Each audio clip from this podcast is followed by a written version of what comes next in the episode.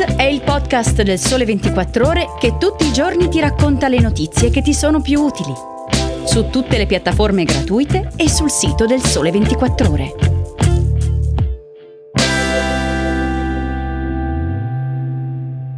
Buongiorno a tutti e bentornati all'ascolto di Start. Oggi è mercoledì 19 gennaio. Io sono Francesco Prisco e vi parlerò dello stop all'aggio sulle cartelle esattoriali, della nuova Presidente del Parlamento europeo Roberta Mezzola e dell'acquisizione di Activision da parte di Microsoft. Novità importante sul versante delle entrate. Niente più oneri di riscossione del 3% o 6% delle somme iscritte a ruolo per pagamenti entro o oltre i 60 giorni. Eliminata anche la quota pari all'1% delle somme iscritte a ruolo per le ipotesi di riscossione spontanea. Lo prevede il nuovo modello di cartella di pagamento dell'Agenzia delle Entrate e della Riscossione, in vigore a partire dal 1 gennaio 2022. Queste somme saranno infatti a carico del bilancio dello Stato. Restano invece a carico del debitore le spese sulle procedure esecutive e cautelari e le spese di notifica della cartella di pagamento e degli eventuali ulteriori atti di riscossione. Aspetto importante, gli agenti della riscossione dovranno utilizzare il nuovo modello per le cartelle sui carichi affidati a partire dal 1 gennaio 2022, mentre per quelle sui carichi affidati fino al 31 dicembre 2021 dovrà essere utilizzato il modello approvato con il provvedimento del 14 luglio 2017.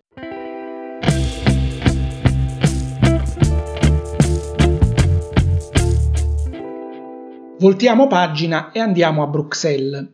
Come saprete abbiamo perso il Presidente del Parlamento europeo, un grande italiano, David Sassoli, e proprio da ieri abbiamo un nuovo presidente dell'Europarlamento, la maltese Roberta Mezzola del Partito Popolare Europeo, eletta al primo turno con 458 voti favorevoli su 616 voti validi. 43 anni, deputata dal 2013, è stata sostenuta anche dagli europarlamentari della Lega, Dettaglio non banale, dal momento che nel 2021 Mezzola aveva votato contro una risoluzione parlamentare in difesa dell'aborto, scatenando le proteste di non pochi colleghi europarlamentari.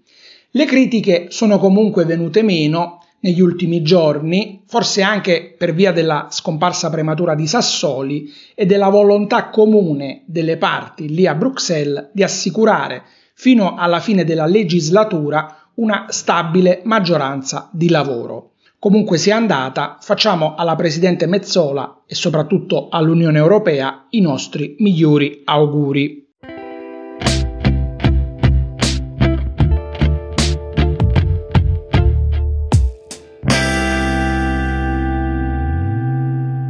Ed eccoci all'ultima notizia di giornata.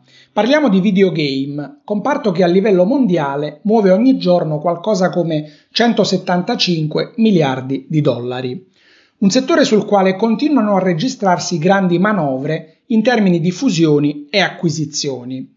Ieri Microsoft, colosso dell'IT fondato da un certo Bill Gates, nonché produttore della celebre console Xbox, ha annunciato l'acquisizione di Activision Blizzard, una tra le più grandi software house attive nel gaming, per una cifra che si aggira sui 68,7 miliardi di dollari.